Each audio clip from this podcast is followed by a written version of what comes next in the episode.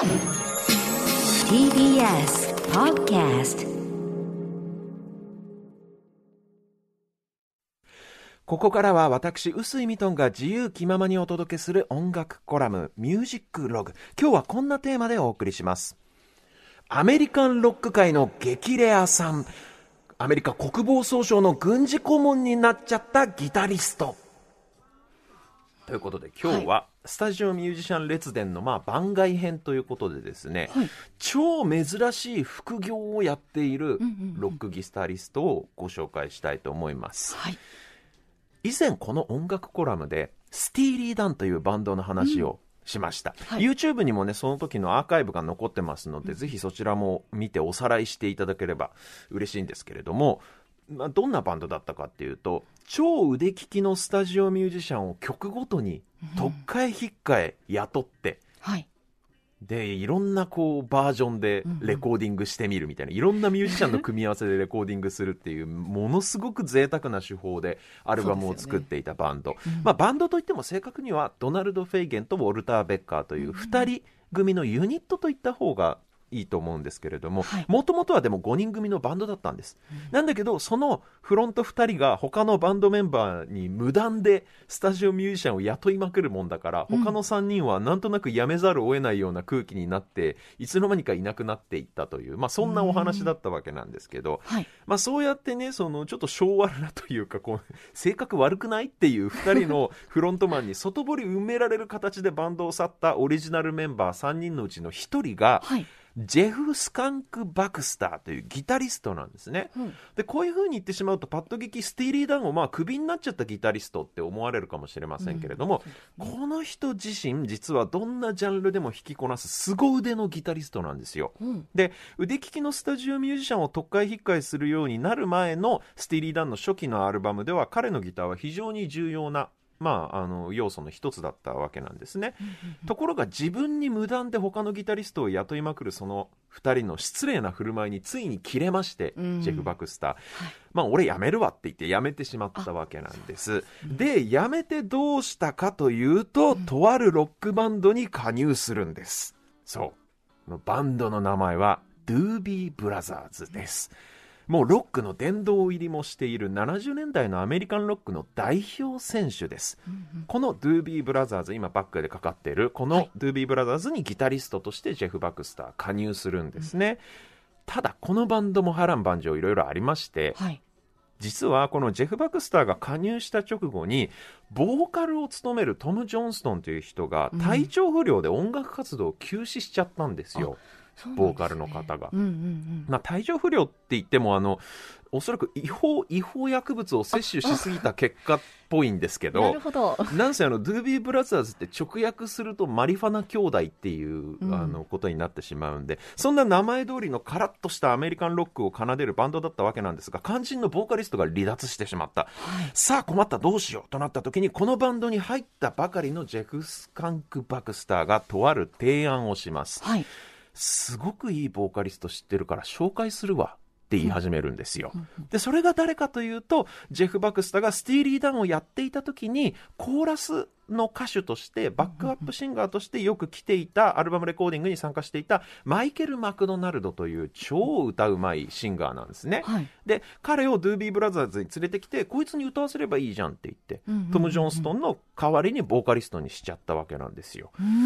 でも、キノコさん、あの、冷静に考えてみてください。ボーカリストってバンドの顔じゃないですかい。や、そうですよね。歌声ってですよね。歌声が全然違う人になっちゃったら、それもう別のバンドじゃないっていう、確かにはまあ、そういう話になるわけですよ。うんで、しかもですよ、トム・ジョンストンとマイケル・マクドナルドは似ても似つかない、もう全然タイプの違う歌手なんですね。はい。でも例えて言うならこのミスチルの桜井さんの代わりにスピッツの草野正宗さん連れてきて 新しくなったミスチルですみたいな、いやいうんやそれスピッツスピッツでしょそれってそうですよねは間違いないまさにそういう感じでドゥービーブラザーズのボーカルが交代して以降全く違う音楽性のバンドになっちゃったんですね、まあ、今 BGM でかかってるような割と陽気なアメリカンロックだったのが、うん。うん結構その突然メローなソウルミュージック寄りの音楽性になっちゃったんですよ。うん。というわけでここまでの BGM はトム・ジョンストンがボーカルの頃のドゥービーの曲だったんですが、はいここからの BGM はマイケル・マクドナルドが入ってからの完全に別物になったドゥービーをお流しながらお話しします。ということで、ミュージックチェンジ。ところがですね、今度はなんとジェフ・スカンク・バクスターが、俺はロックがやりたかったのに、うんこんな、なんかナンパの音楽やるなら俺もやめるわって言って、ドゥービーブラザーズやめちゃうんですよ。自分で連れてきたボーカリストなのに。今度ジェフ・バクスターが辞めちゃうっていう、そこで彼はその後80年代以降特定のバンドには所属せずにフリーのギタリストあるいは音楽プロデューサーとしてこれ大成功するんですよ。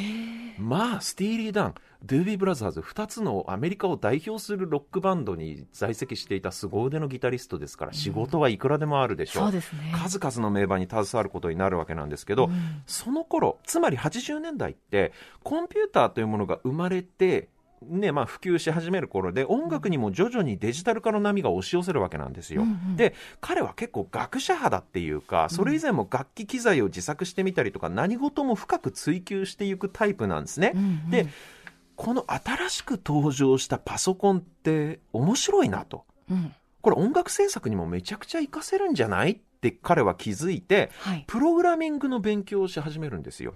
たただ、パソコン黎明期の当時、プログラミングとかの専門的な知識にアクセスするには、軍事系であったりとか、はい。航航空宇宙系というか、ね、航空技術みたいな、そういう専門書を読むしかなかったそうなんですね。まあ、古くは無線機とかマイクとかそういったものもそうですけど最新の技術っていうのは常に軍事の世界で磨かれたものが民間に転用されるっていう側面がありますから、はい。そこで彼はプログラミングについて勉強するために航空技術とか軍事防衛系の業界誌を読み漁るようになるわけですよ。それこそ業界新聞みたいなものをもう日夜読み漁る。そしたら、プログラミングについてもそうなんだけど、防衛システムとかにめちゃくちゃ詳しくなってしまったんですね。で、彼は既存のイージス艦を使っていかに国家の防衛システムを構築するかっていうアイディアをひらめいてしまうわけです、自分で。でもなんかいいイージス艦の使い方思いついちゃったな、俺って。言って、論文を書いて、知り合いの議員さんに。渡したんです。まあ、はい。グラミー賞何度も取ってるロック界のセレブですから。はい。議員さんの知り合いも一人や二人いたんでしょう。なるほど。その論文を見た議員さん、あまりに本格的で、しかも内容が画期的なもんだったから、はい。もう腰を抜かして驚いて、うんうんもう政治家の間でもあっという間にその論文話題になったんですよ。政治家の間ですごいですで、ね。これを書いたのは NASA の人間か、あるいはボーイングの人間か、うんいや、それが、ドゥービーブラザーズのギタリストだった人なんですよっていう話になって、うんローレンス・リバモア国立研究所という、もともと核兵器を開発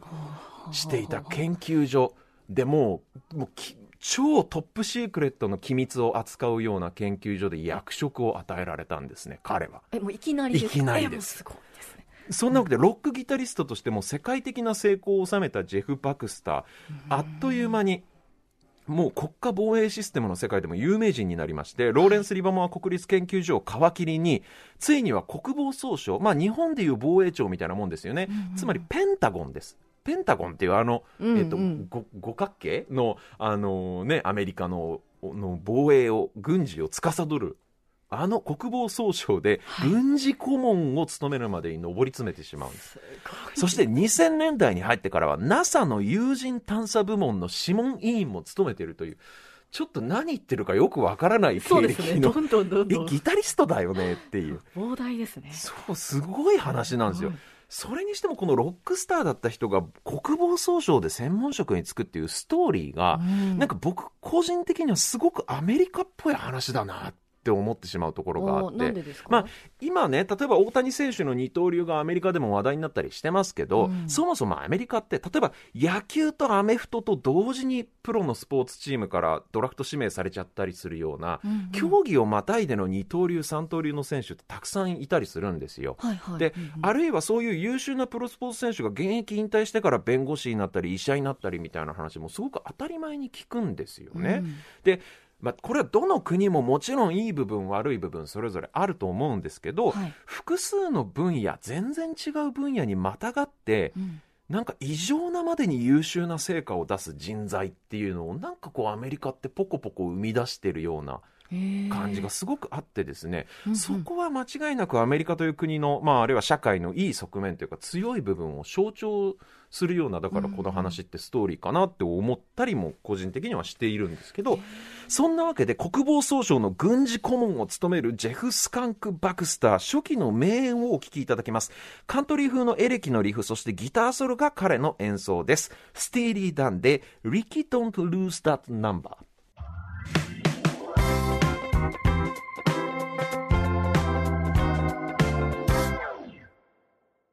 お聴きいただいているのは、スティーリー・ダン、 Rikki Don't Lose That Number という曲でした。えー、ジェフ・バクスターの初期の名演でございます。ということで、はい、ちょっと珍しい二刀流の 方のお話でした。